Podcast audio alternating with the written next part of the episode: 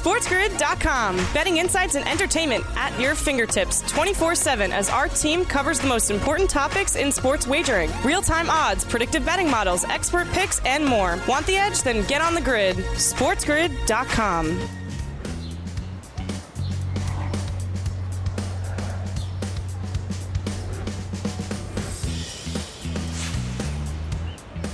Welcome to hour number two, the morning after, live right here on this Thursday on Sports Grid, Sirius XM, channel 159. It's the home for Sports Grid Radio on Sirius XM, all across the Sports Grid network as well. I am Ben Stevens. Thank you for joining us here on this Thursday. A big Thursday, as all of them are, in the world of sports. Thursday night football starts off the second half of this NFL regular season. Week number 10 begins in Carolina tonight between the Panthers and the Falcons, an NFC South showdown where the Falcons are a two and a half point favorite. Also on this Thursday, Major League Baseball's free agency starts. The hot stove certainly heats up. We play mock odds maker up next to look at some of the biggest names and some of the teams we expect to be most active during these winter months. But we start off hour number two with the collegiate capsule. Shout out our producer, John Shames, a man that is big on his alliteration. And we appreciate that here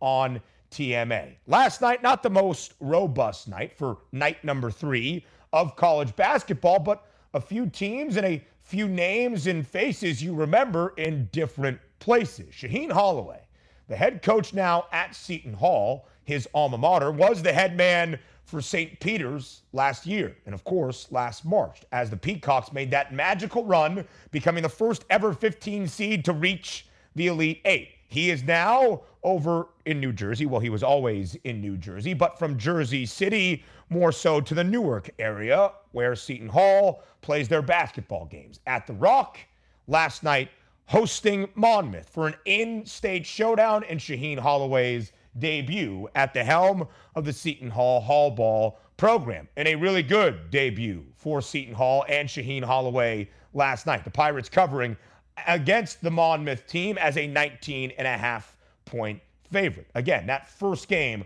for Shaheen Holloway at the helm of Seton Hall as the Pirates looked really good. He brought over a ton of talent with him, by the way to Seton Hall. Of course, Seton Hall is in South Orange, New Jersey. They just play their basketball in Newark. I just want to make sure we have that correction here. Seton Hall with the victory last night over Monmouth, 79 52. So a 27 point victory, covering as a 19 and a half point favorite. We showed you those Big East Conference odds yesterday. Just a reminder Seton Hall, middle of the pack, sixth best price to win the conference title outright. They were 30 to 1 before this year got underway. From the Big East, where every team, by the way, all 10 in the conference, maybe 11 now, but every team in the Big East has started off with a win this season. The Big East did that, the Big Ten did that, some of the conferences across college basketball. Not the case necessarily, at least yet,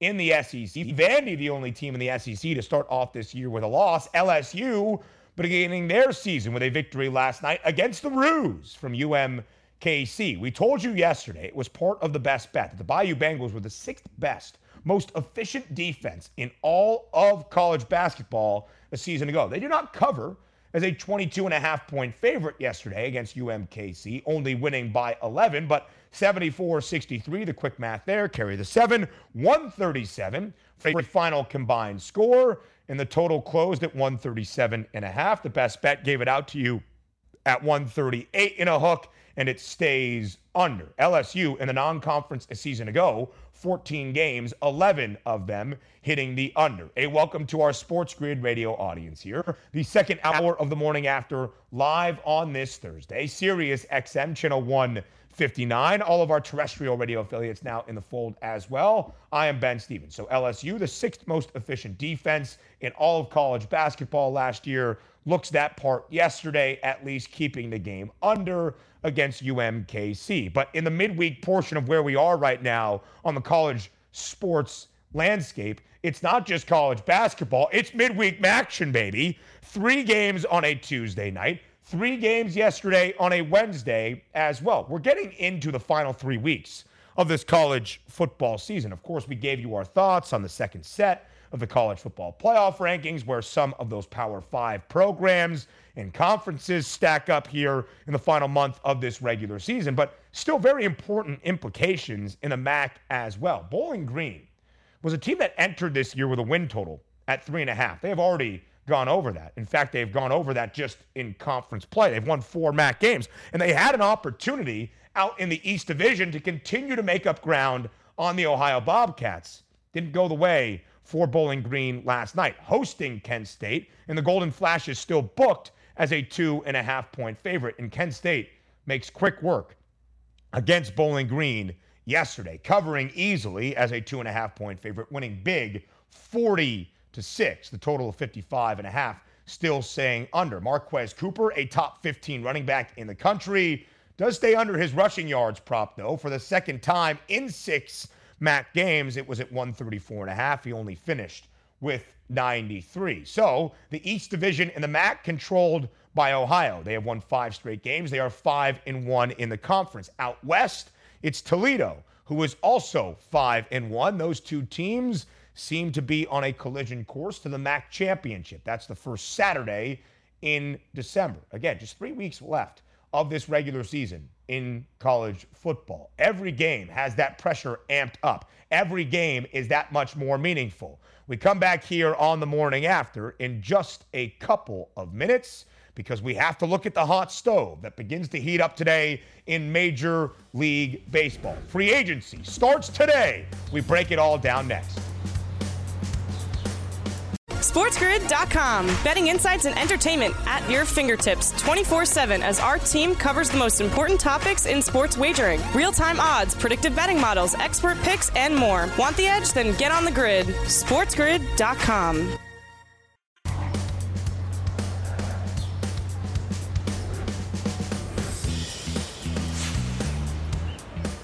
The hot stove is on fire today in Major League Baseball. The free agency frenzy across the bigs begins on this Thursday. Welcome back to a Thursday live right here on the morning after on Sports Grid. I am Ben Stevens. Peter Appel from Just Baseball Media joins us live right here on TMA as well. Peter was here just a few weeks ago to help us look at postseason action. The World Series championship taken by the Houston Astros. And Peter, now our attention turns to the winter months and free agency starting. How juiced up are you for the free agency frenzy to start today? Is it bad that I almost like the offseason a little bit more than the rush of the regular season? Because with so many games happening all the time, you don't get to sit back and really analyze some things. So I'm incredibly excited for the hot stove. I feel like that's the case for a lot of sports right now, professional college, the offseason with all the movement we see and how quickly it all moves is very, very enticing. And the drama is something we always love. The biggest free agent in the pool right now, the man that set the American League record for the most home runs in a single season, Aaron Judge. Bet on himself this year in pinstripes, hit 62 homers. And here we are, Peter, on the brink of free agency beginning. And GM Brian Cashman for the New York Yankees spoke about this very idea. I want to read the quote for you to put this all into context. He said, and I quote, Optimally, if you could wave a magic wand, we would secure Aaron Judge and retain him and have him signed and happy in the fold as soon as possible. He's a free agent. He's earned the right to be a free agent, so he'll dictate the dance steps. What dance do you think the Yankees and Aaron Judge, Peter, are doing at this moment? Well, at this current moment, I don't think they want to, I guess, tamper with each other. There was another quote at the GM meetings where um, Brian Cashman was asked by the media, Have you spoken with Aaron Judge's camp? And he just gives a little smile and says, No comment. So I'm not sure exactly what they're doing. They don't want to put everything out in the media. I'm sure they want to keep a lot of these negotiations quiet. They don't want specific figures to get out to the rest of the teams in order to get mm-hmm. bid against. So I'm sure they're keeping it as quiet as possible, but it's clear at this point he's have to re-sign Aaron Judge. And if I was a betting man, I would put Aaron Judge back on the Yankees for an enormous contract. I'm glad you bring that up because our associate producer, Joe Frizo, played mock odds maker for us yesterday and put prices on teams Aaron Judge's most likely destination at the end of this free agent cycle. And the Yankees are the odds on favorites at minus 150. They're not trying to publicize monetary figures at this moment, but of course, entering last year, Aaron Judge famously turned down a seven year, $213 million contract. So the Yankees are the betting favorites. I say that in quotes because these are all mock odds, Peter. But if you had to guess, what does the money look like to keep Aaron Judge in pinstripes? So Bryce Harper signed that 13 year contract around $27 million AAV, but it doesn't, you can't really match those up because Aaron Judge is now 30 years old. Timing of when they signed completely different. Mike Trout, too, except he got around $37 million. I think at this current, we will Aaron Judge eclipse what Mike Trout got on a yearly basis if you look at Aaron Judge compared to the rest of players in Major League Baseball, since 2019, he is number one in Fangraphs WAR. And it's not even all that close. Number two is hmm. Trea Turner, who is also a free agent. He finishes since 2019 with 20.0. Next is, I think, Mookie Betts at 19.6. Aaron Judge is at 22.3. Aaron Judge just had an historic offensive season, but that doesn't even really talk about the fact that he has established himself as one of the better defensive right fielders. And how about the fact you twice his last year? Aaron Judge gets a lot of shine for offensive output, but really he has matured into one of the best all around players in the game. And since 2019, the numbers would say he is the best player in Major League Baseball, maybe outside of Shohei Ohtani. So, Peter, back to the mock odds. If it is not New York, where might be that second most likely destination for Aaron Judge to land? So, I think the Giants have been floated a lot, and it would be reflected in those odds there. But a team that I am definitely not counting out is the Los Angeles Dodgers. And when I was looking at, you know, how the Dodgers full lineup is going to stack up next year, I noticed a hole and that hole is in the outfield. They have Mookie Betts in right field. They have Cody Bellinger, who's due to be a free agent after this year. But then in left field, they have Trayce Thompson. Chris Taylor is a guy who kind of has looked a little bit like a shell of himself. If they don't re sign Trea Turner, they're going to have money to spend on a big time shortstop, or it might be the best player on the free agent market in Aaron hmm. Judge. A couple of big time shortstops also available during this free agency cycle. Trea Turner, certainly a name to keep an eye on. Carlos Correa, who opted out of his contract with Minnesota, which was virtually a one year deal, also a free agent. Dansby Swanson from the Braves and Xander Bogaerts as well. So when you look at these big names at that vital position playing shortstop, Peter, who are a couple of teams or maybe one specific team you are keeping an eye on to be the most active during this hot stove session?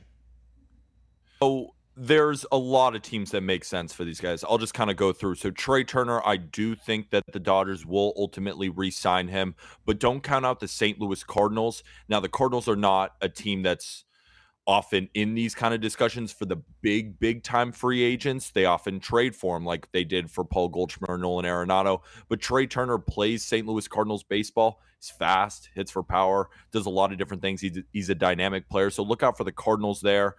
On the Carlos Correa sweepstakes, I think he makes the most sense in Philadelphia with the Phillies. You can stop to second, and they need defense, right? And there's stops better than Carlos Correa on defense. Xander Bogaerts.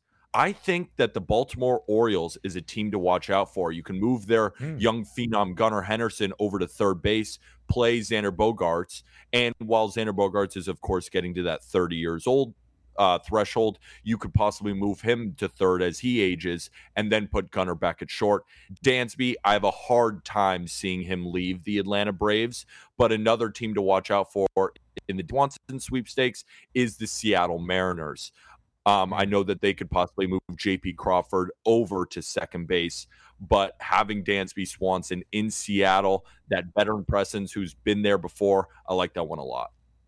Some big arms also potentially available. We start with, of course, Jacob DeGrom. That will be our focus here in just a second, Peter. But Justin Verlander, of course, of the World Series winning Astros, picking up his first ever World Series victory in game number five, probably going to win the American League Cy Young as well. And Clayton Kershaw, who has played with the Dodgers the entirety of his career. But let's go to Jacob DeGrom.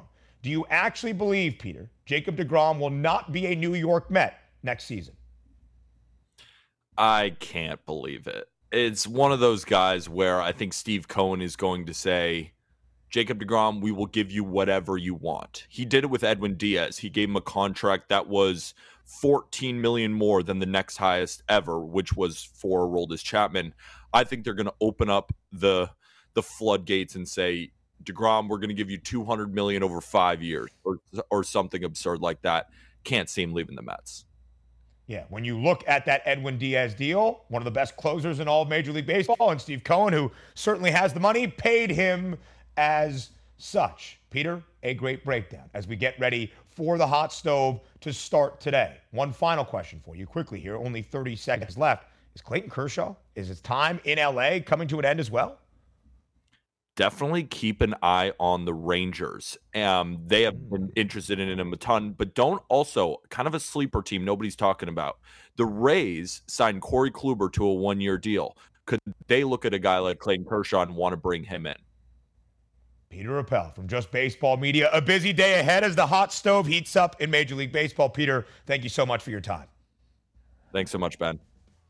It was fun playing mock odds makers to see what's going to happen here in free agency. We go to college football up next. SportsGrid.com. Betting insights and entertainment at your fingertips 24 7 as our team covers the most important topics in sports wagering real time odds, predictive betting models, expert picks, and more. Want the edge? Then get on the grid. SportsGrid.com.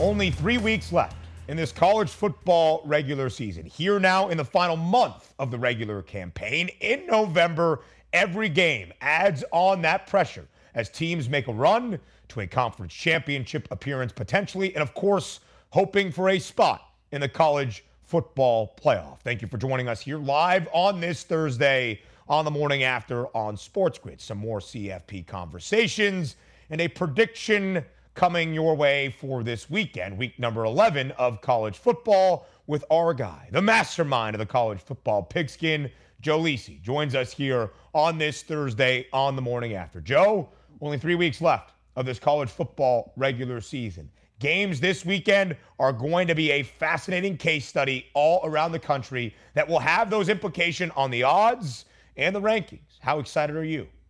Oh, very. I mean, I mean, the games this weekend, believe it or not, Ben, if you look at the slate, are really good. I mean, you know, Pac-12 has great battles taking place, some great battles in the ACC, and they're really yep. going to dictate not just conference races, but obviously which teams potentially could crack the college football playoffs. So there are a lot of teams still alive heading into week number 11. And at the end of the day, this is what it's all about. It comes down to the final three weeks of the regular season.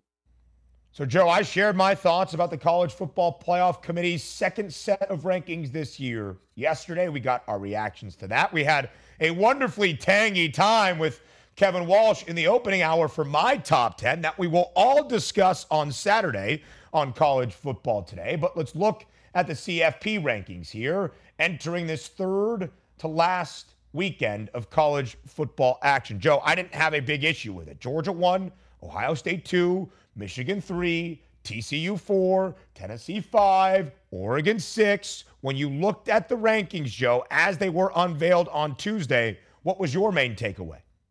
Well, for me, I mean, eh, outside the top five, because that's the way we thought it would go, right? Tennessee, we thought wouldn't be in the top four based off the performance last week in Athens, but the Pac 12 is alive in terms of six and number eight with Oregon and USC, respectively, and number 12, UCLA. I mean, they have major life heading into week number 11. Now, Oregon has a battle against the University of Washington this coming weekend. USC does battle UCLA in week number 12, so really will clear the road. But but they have major life and, they're not out of it. I mean, if you're looking at some major odds in terms of teams that can not only, excuse me, crack the top four, but potentially maybe be a Cinderella type of season. You got to look to the Pac 12.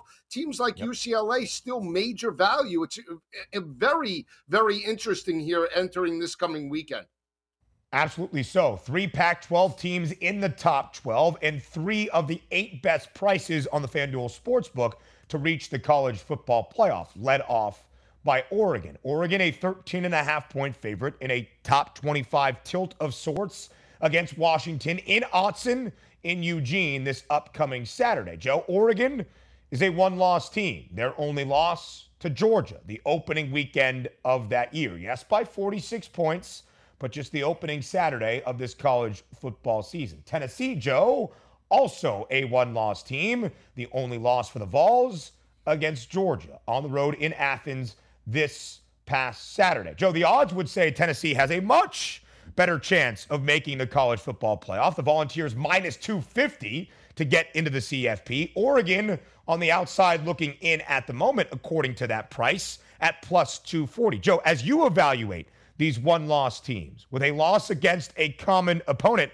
who do you think has a better chance of reaching the college football playoff?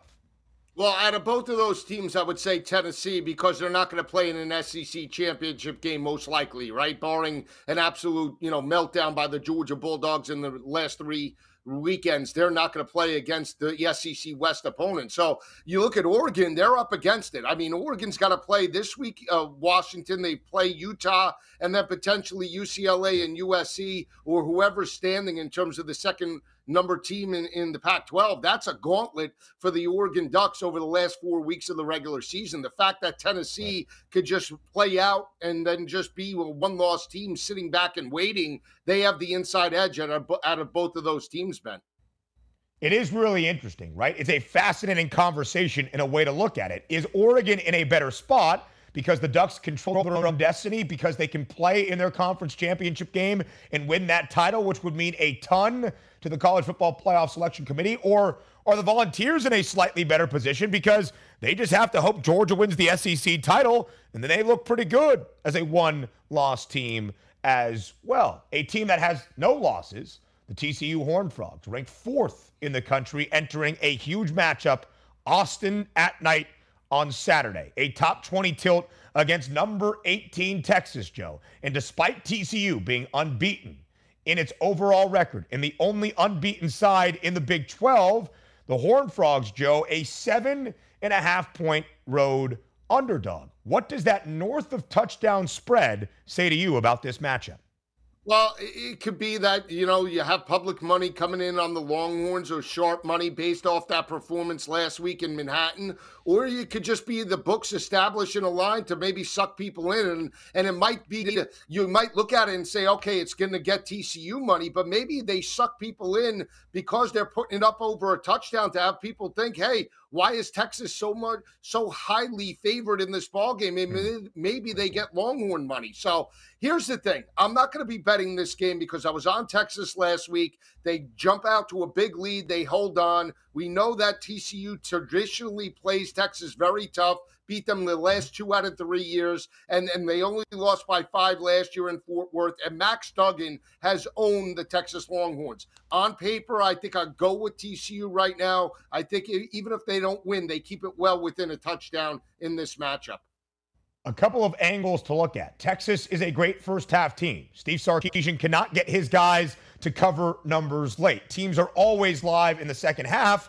And finally, CFP selection committee chairman Boo Corrigan highlighted and praised TCU for their resilience this year. The Horned Frogs have been a great, great second half team. And right now, Joe, TCU is the odds on favorite, slight minus money at minus 105 to win the Big 12 title. But Texas has the second best price, trying to qualify for that Big 12 championship game.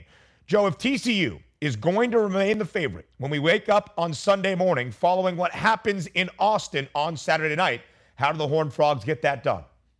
The running game. And if you watch two, the last two out of three meetings, when Texas won last year, it was due to Bijan Robinson and the rushing attack, right? The previous two years, it was the mobility of Max Duggan outside the pocket, the ability to run the RPO game on the front seven of Texas, sustain drives, and keep that explosive offense on the sidelines. That's going to be the recipe on the road in Austin. If TCU has effectiveness running the football, I think they're well within this number. They control game tempo and they win this ball ball game going away. I have more confidence in TCU. They're more battle tested than I do the Texas Longhorns, even though they're playing at home. I've said it all week long. TCU money line. This is a preseason price that continues to favor Texas in the market, and I believe undervaluing the Horned Frogs. Joe Lisi did not undervalue the Bayou Bengals last week, Saturday night in Death Valley against Alabama. Joe was on this show at this time last week and said LSU not just covering 13 and a half, but winning outright. And Joe Lisi was spot on. Now LSU, Joe, even deeper into the top 10, controlling its own path to an SEC championship game out of the West Division. How do they show that resolve? How do they keep the momentum going this Saturday in Fayetteville against Arkansas? Joe, LSU is a three point favorite. What do you expect out of Brian Kelly in the Bayou Bengals on Saturday?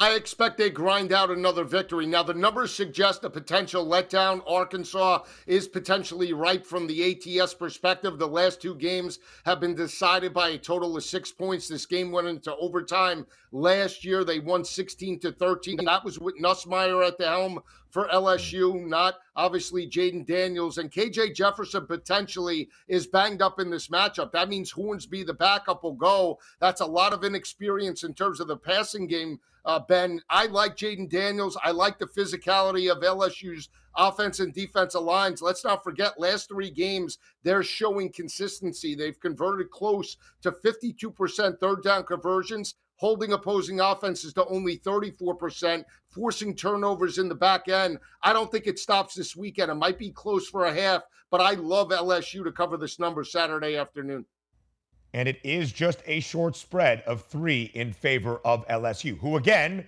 now controls its own destiny through the SEC West after wins over Ole Miss and Alabama in consecutive games. They have the second best price now, Joe, to win in the SEC.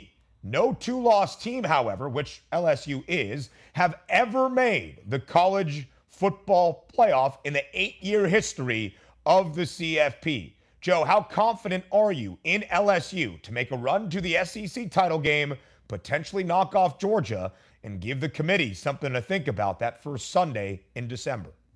I'm very confident. I mean, the fact that they're gelling at just the right time and Jayden Daniels is a confident quarterback, you cannot take that away from the LSU Tigers. And they're running the football. They're getting uh, productivity out of Josh Williams and John Emery, not just in the running game, it's the passing game as well. And here's the thing Brian Kelly on the road or on a neutral field since the last four years, 21 and 6 straight up. You can't turn away from Brian Kelly. He has this team humming right now. They have a very good shot to challenge Georgia in the SEC championship game.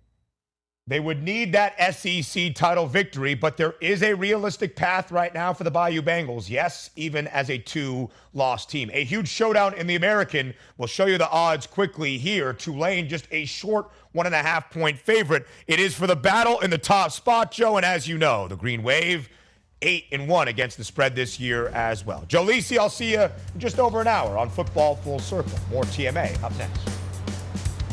SportsGrid.com. Betting insights and entertainment at your fingertips 24 7 as our team covers the most important topics in sports wagering real time odds, predictive betting models, expert picks, and more. Want the edge? Then get on the grid. SportsGrid.com.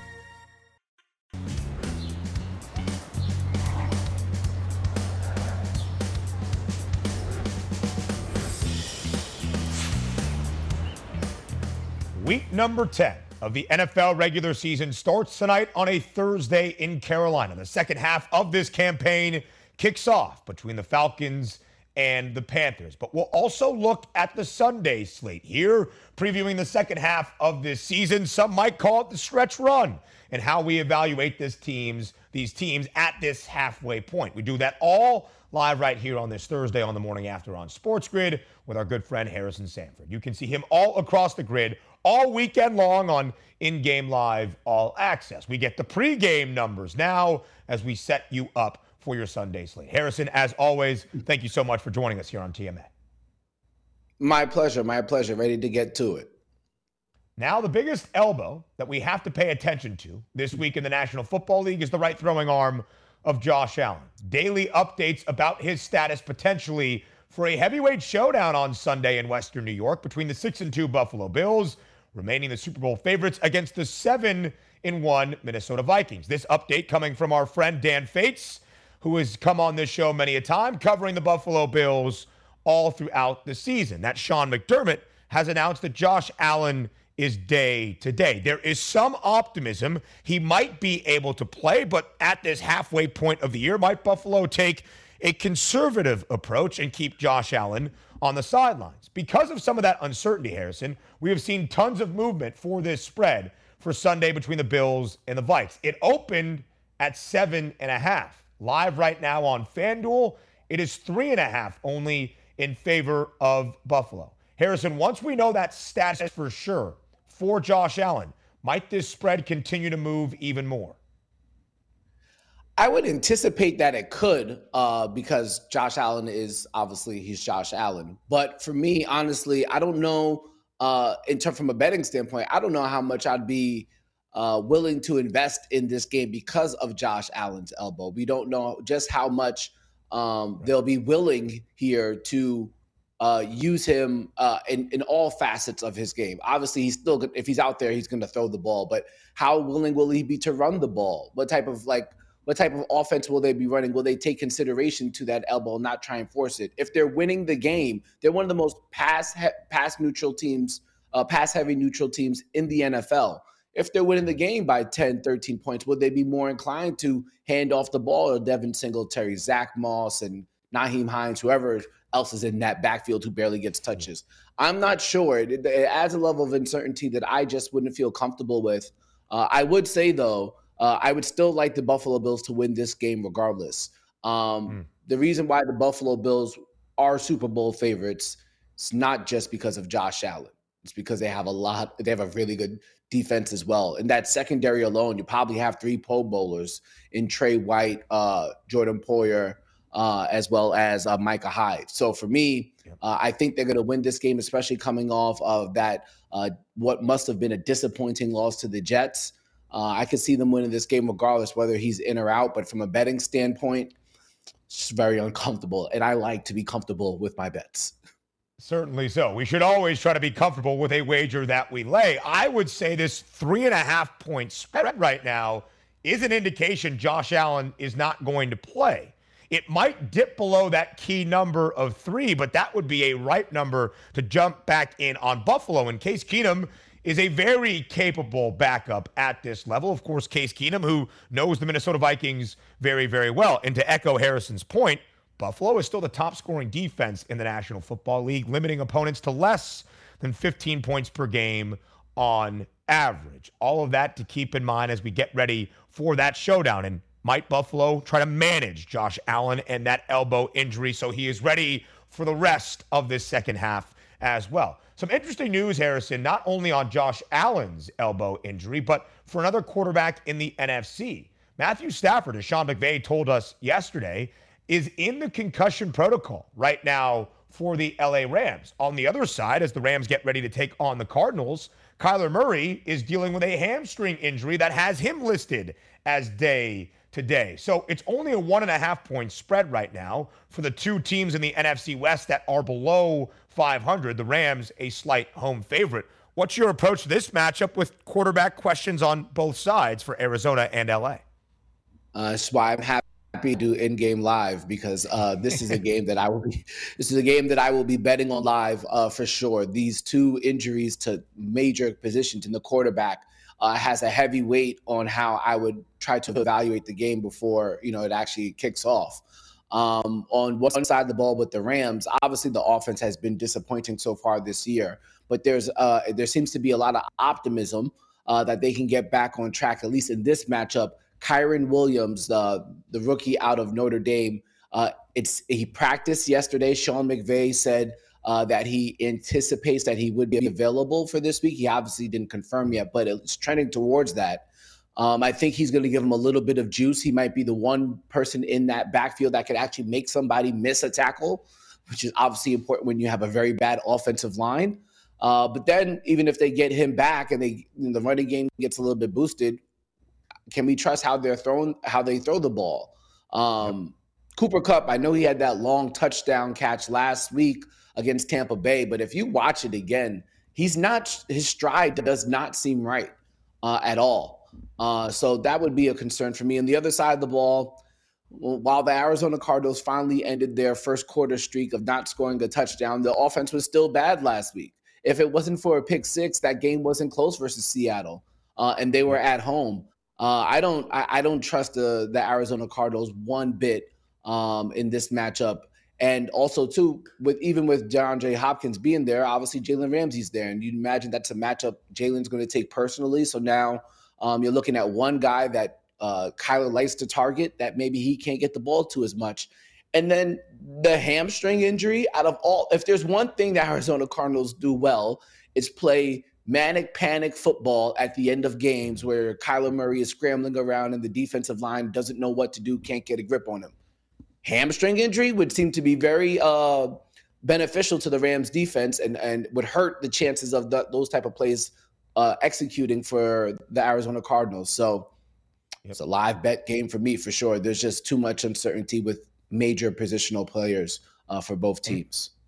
And quarterbacks are always going to move the mo- number more than any other position in the National Football League. This was a three point spread just two days ago, already down to just a point and a half. And the Rams are struggling to cover numbers even at their healthiest. Two, five, in one ATS this year, not covering by an average margin of more than eight points per game, the worst cover margin in all of the league. Those two teams in the NFC West, but the team atop the divisional standings, the 6 and 3 Seattle Seahawks. Harrison as they head to Munich for the first ever NFL game in Germany. They take on Tom Brady and the Tampa Bay Buccaneers. Right now, Harrison, the Bucs booked as a 3-point favorite. But let's look at those underdogs. Seattle who has won 5 of their 6 games this year outright as an underdog in a very comfortable position. Harrison, are you starting to believe in Geno Smith and those Seattle Seahawks? Yeah, I'm starting to believe in them. I think they uh, they have a lot of pieces that work uh, for them, not just now, but going into the future. I think Kenneth Walker can only get better. Obviously, he has young legs being a rookie, uh, but as he continues to develop in pass protection, as it seems as if Geno's trusting him more and more with some of the checkdowns, it looks like he's getting a lot of usage on all the downs, not just the first two.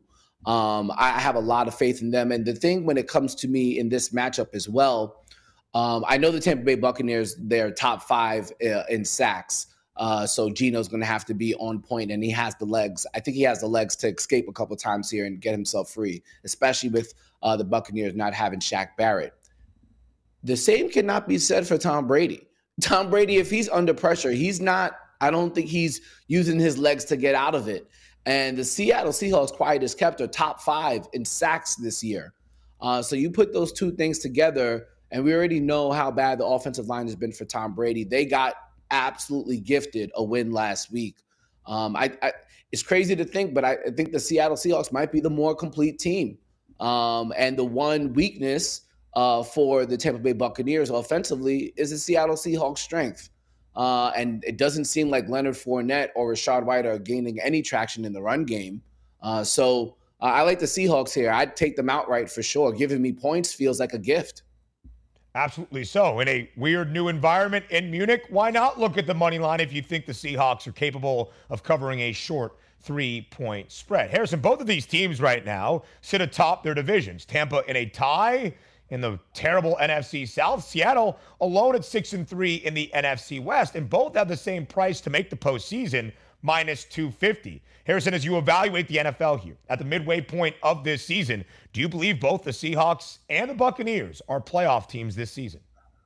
Uh, I believe the Seahawks are for sure. Uh, I think they have everything that they need, and they seem to be. Uh, I don't know what Russell Wilson did, but it, the way that they're taking jabs at him from Pete Carroll to Tyler Lockett to former players like Richard Sherman, it's evident that the chemistry wasn't right when he was there. Uh, and obviously, it looks like that's totally changed there with Geno Smith. So, um, from a talent standpoint, from a team camaraderie standpoint, I like the Seahawks.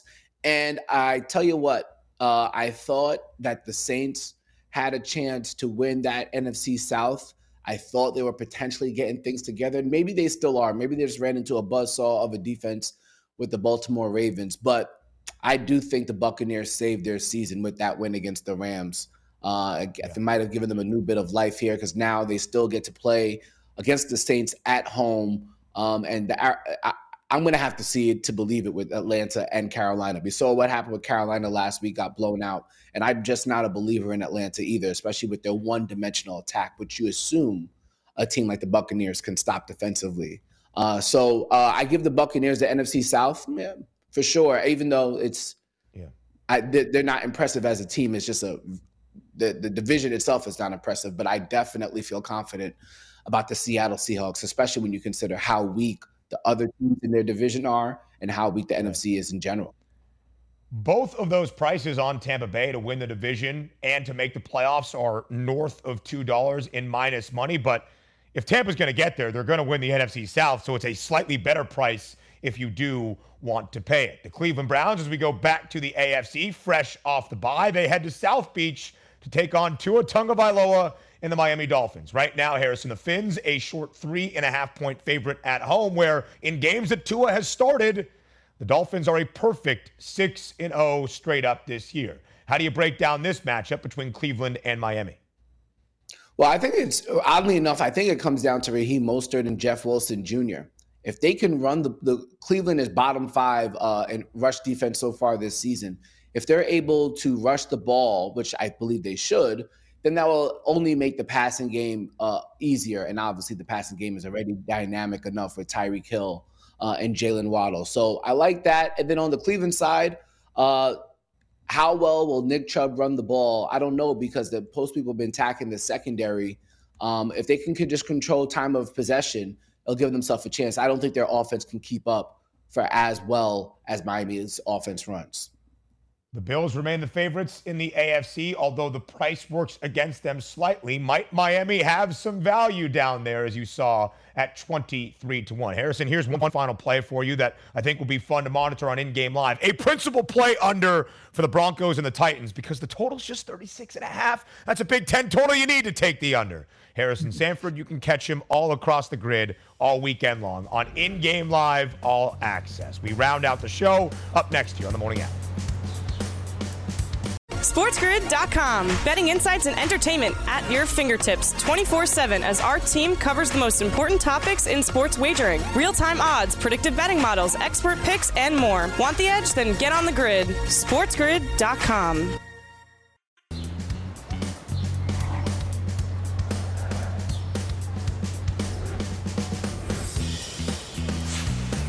Closing out our two hours together Live on the morning after on this Thursday, all across the Spiz Grizz network, that's Sports Grid, and Sirius XM channel 159, which is the home for Sports Grid Radio on Sirius XM. I'm Ben Stevens. Thank you for joining us here on this Thursday. The second half of the NFL season kicks off tonight on a Thursday in Charlotte, North Carolina, between the Carolina Panthers, who host the Atlanta Falcons. Right now, the Dirty Birds, a slight two and a half point favorite. The total is working its way down for another prime time game. It currently stands at 41 and a half on FanDuel. You heard what I said at the top of this show. I'm never going to disparage a football game. I love all sorts of football. At times, the weirder, the better, in my estimation. That's why we love action. It's why we love Big Ten football games between Northwestern and Iowa. However, this is not the most exciting Thursday night primetime NFL football game we have seen all year long. So we need something to make it enticing and allow us to give you our best bet. So before we say farewell, before we say goodbye, it's time for an interception prop best bet. It's time for bye bye bye.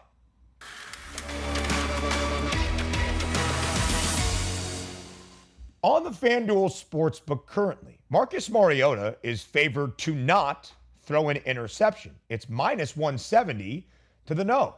Marcus Mariota has thrown a pick in five of the nine games for Atlanta this year. And in fact, two weeks ago, in the same matchup against the Carolina Panthers, a game that went to overtime that Atlanta barely edged out by a field goal, Marcus Mariota threw two interceptions against that Panthers secondary. Now, Marcus Mariota doesn't throw the football a ton. His passing attempts prop is only 23 and a half tonight, but I think he throws an interception and it's plus money. So there's the enticing fashion of this Thursday night football game. If they ever give you a rushing yards prop on Mariota as well, I would look at it because he has ran for at least 23 yards and five straight for the Birds. including averaging 42 per game in that five game stretch for the Falcons. Tomorrow is a Football Friday, live right here on the morning after on Sports Grid. It starts at 9 a.m. Eastern. I'm Ben Stevens. We'll talk then.